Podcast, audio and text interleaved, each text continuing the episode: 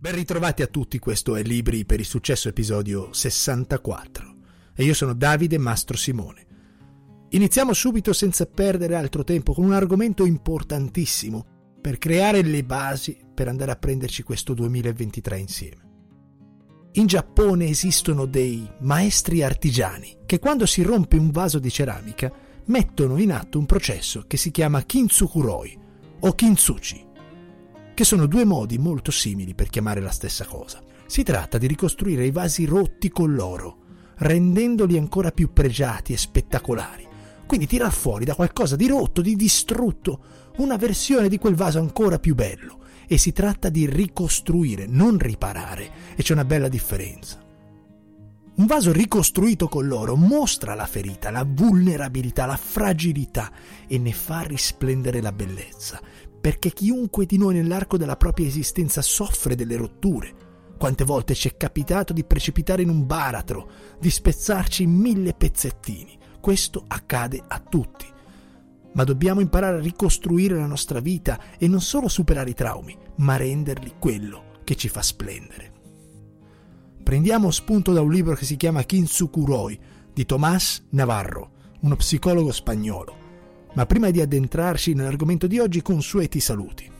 Saluti speciali a Tiziano da Roma, Alessio da Torino e Letizia da Iesi, che hanno intrapreso il percorso di linguaggio del corpo che trovate sul sito www.libriperisuccesso.com. Poi abbiamo Silvia da Udine, Pascal da San Marco, Alessia da Civate, Alessio da Roma, Gianlorenzo da Milano, Aristide dalla Svizzera, Chiara da Varese che mi ascolta col fidanzato Mirko, Maddalena da Sant'Ilario d'Enza, Stefano da Piacenza, Serena da Napoli, Giulio Antonino da Catania, Giuseppe da Napoli, Riccardo da Città di Castello, Paola da Milano, Mattia da Bologna, Federico da Venezia, Pietro dalla Francia, poi abbiamo Emanuela, Fausto da Viterbo, Andrzej da Cestokova in Polonia, Daniele da Zurigo, Alessandro da Milano, Riccardo da Campeggia Marittima, Monica da Mesagne, Gino da Avellino, ma vive in Argentina, Flavia da Udine, Alberto da Torino, Flavio dalla Svezia, Chiara da Torino, Matteo da Modena e finalmente Maria Chiara da Empoli. Prima o poi ti capiterà di dover essere forte, di non aver nessun'altra alternativa e c'è da trattenere il respiro e affrontare l'avversità. A questo punto è meglio imparare a farlo. E prima impari meglio è. La vita ci porta a dover convivere coi problemi. Impariamo a camminare, a correre, a scrivere, a mangiare. Dobbiamo imparare anche a superare e gestire le avversità. Il modo in cui lo fai fa la differenza. Noi sentiamo dolore. Il dolore ha una funzione adattativa ci permette di attivare dei meccanismi per reagire a stimoli nocivi, non può essere ignorato. Così funziona il dolore fisico, ma quello emozionale non è diverso, però ce ne dimentichiamo. Ti sta parlando, ti sta dicendo che hai bisogno di cambiare qualcosa, di prendere delle decisioni, di passare all'azione. Ognuno poi soffre a modo suo, non è che quello che piange, si strappa i capelli, soffre di più di quello che sta in silenzio. Non confondere mai il dolore con l'espressione del dolore. Ma cosa ci provoca dolore? Ci fa male l'avversità, quindi una situazione poco favorevole, contraria ai nostri interessi, una disgrazia, un infortunio. Ci fa male la frustrazione, che è quando le nostre aspettative non vengono raggiunte. È sempre meglio allineare le aspettative con la realtà piuttosto che coi desideri e i sogni. Ci risparmierebbe parecchio dolore. Ci fa male la delusione. A volte guardiamo il mondo non per quello che è, ma per quello che vorremmo che fosse.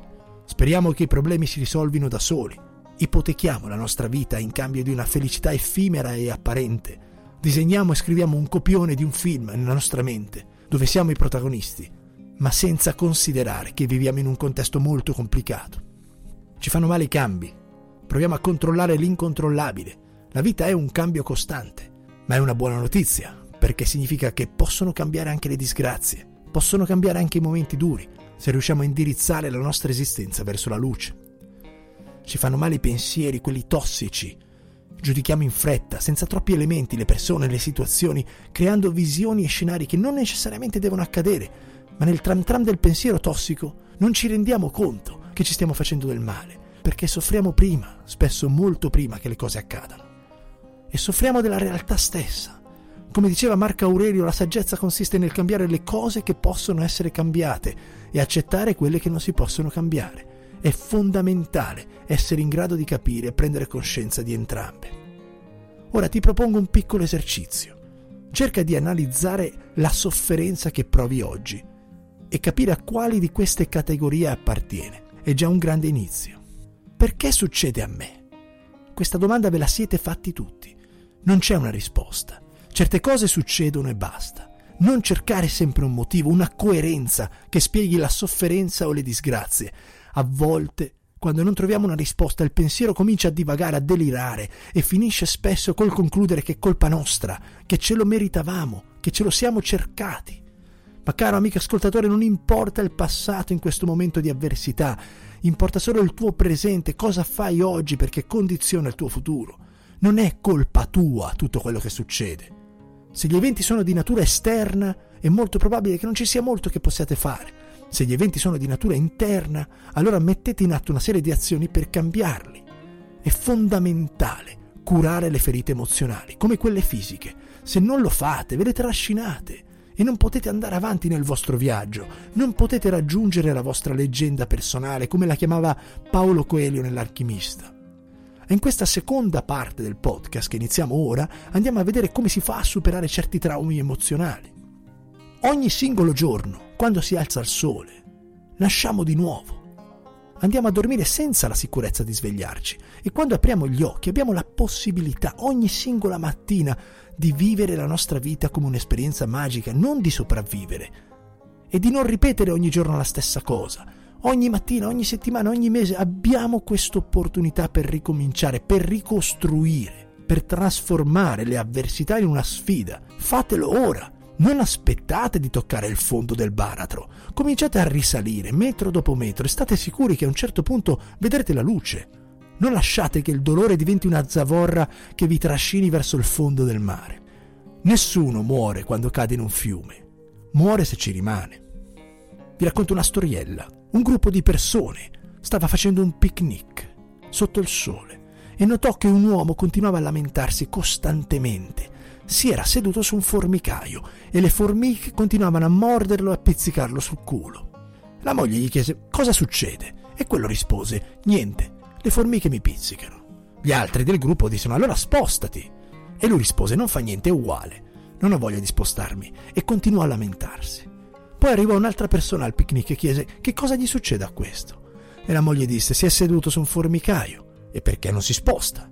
Perché non lo hanno morso abbastanza. Noi siamo così. Finché non ci mordono abbastanza non ci spostiamo. Abbiamo paura della scomodità, del cambio, e allora accettiamo il dolore.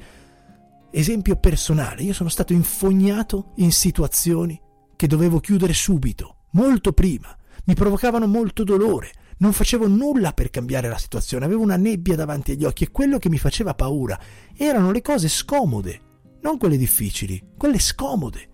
Il cambio era necessario, ma mi terrorizzava. Posso dirvi che nella vita le cose belle succedono solo se hai i coglioni di saltare e devi saltare proprio quando tutto quello che ti sta intorno ti dice di non farlo. La scomodità del cambio è uno scenario molto migliore che abbandonarsi a un dolore cronico che non passerà mai a meno che non saltiate. La prima cosa basilare da capire per ricostruire la tua vita è trovare un perché. I giapponesi lo chiamano ikigai. Perché ti alzi la mattina? Tutti abbiamo un ikigai, solo che qualcuno non l'ha ancora trovato. La ricerca di un ikigai ti darà gli stimoli per nuotare, per stare a galla, per ritrovare la luce. Se non sai qual è il tuo ikigai, prima di andare avanti nella ricostruzione devi trovarlo. Può essere una persona, un progetto, un lavoro, una missione, un hobby. Vi rimando al terzo episodio del podcast dove ne parlo, usando il libro Un uomo in cerca di senso. Senza un ikigai passi le tue giornate a vedere serie, a lamentarti, a criticare, a vedere storie di Instagram ore e ore. Hai bisogno del rumore assordante perché non sai stare in silenzio. Prova a stare in una stanza seduto su una sedia da solo. Quanto tempo riesci a starci? Sei capace di farlo? Prendi un quaderno e scrivi all'inizio della pagina queste domande. Nei prossimi giorni, da solo, in silenzio, datti le risposte, senza mentire, senza ingannarti. Questo processo è l'inizio della terapia che serve per ricucire, per ricostruire le tue ferite emozionali, perlomeno a livello personale, tuo intimo. Poi certamente è un qualcosa di grandissimo aiuto appoggiarsi ed affidarsi a persone esperte che possano darti quegli strumenti per curarti completamente. Prima domanda, che cosa è successo? Sembra facile, ma non lo è. Ti hanno licenziato. Chiediti cosa è successo. Non cosa credi che sia successo. Sii onesto.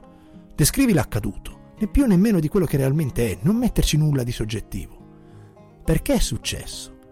Mi hanno licenziato perché stavo sui coglioni al capo. Magari è vero che stavi sui coglioni al capo, ma può anche essere che l'azienda abbia dovuto fare dei tagli e il tuo ruolo rientra in quei posti che hanno reputato possibile tagliare.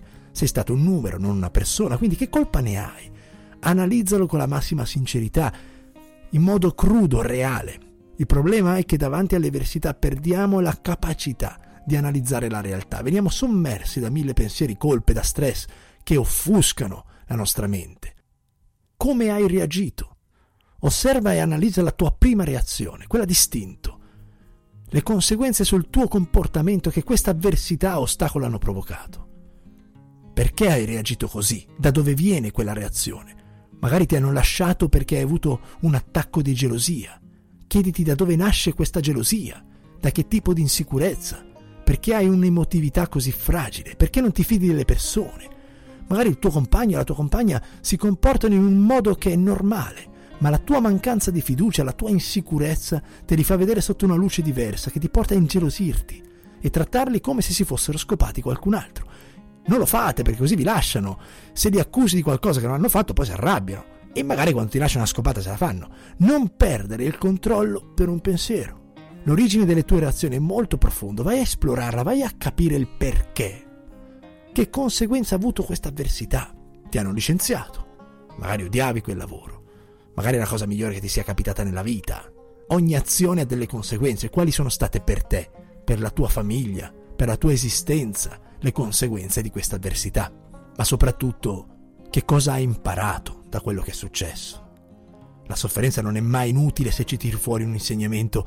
Da ogni avversità puoi cogliere una lezione. Succede una cosa molto bizzarra nella vita. Se tu non impari, non cresci, non capisci e non migliori, ti ritrovi nella stessa situazione davanti a quella stessa sfida, magari con un'altra persona o un altro lavoro, ma continuerai a fare sempre la stessa cosa finché non passi di livello. Per passare di livello ti devi fare queste domande, devi capire e imparare il perché quella cosa è successa e superarla.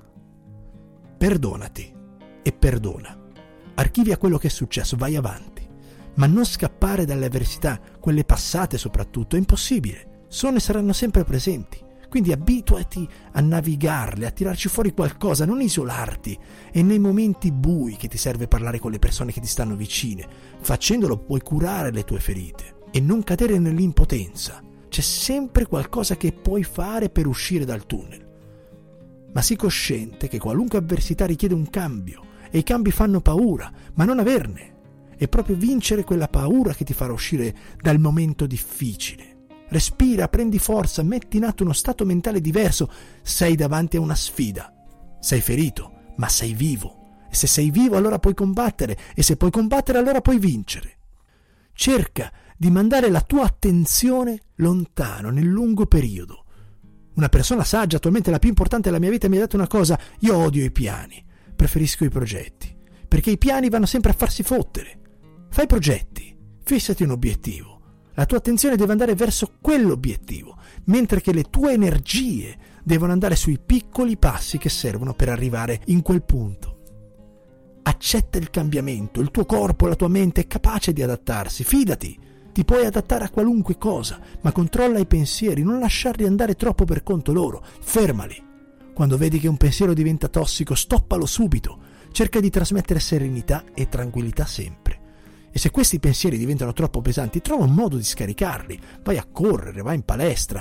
Spesso quando mi trovo in situazioni di forte stress emotivo prendo i guantoni e vado un'ora a dare pugni a sacco. Quando torno la mia mente e i miei pensieri sono molto più facili da controllare.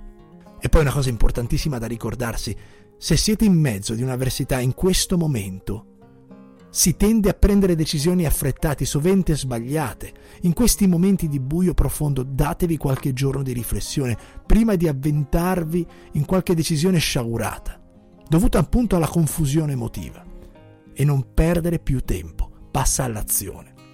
La vita è molto più simile alla serie Walking Dead piuttosto che una passeggiata a Disney a Parigi, quindi meglio imparare a camminare tra gli zombie col sorriso piuttosto che far finta che gli zombie non esistano e farsi la foto con Topolino. Siamo esseri vulnerabili, fragili, ma con la capacità di ricostruirci, di cadere e rialzarci. Costruire un muro alto intorno alle vostre vite non è la soluzione, andate a vivere, non a sopravvivere.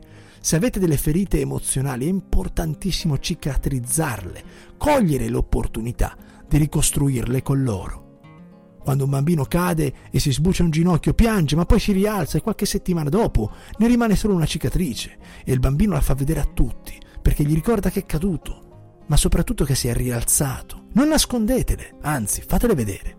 Alcune informazioni pratiche prima di chiudere. Ho aperto un canale Instagram e TikTok con dei piccoli video per riassumere i podcast, se volete andarvelo a vedere.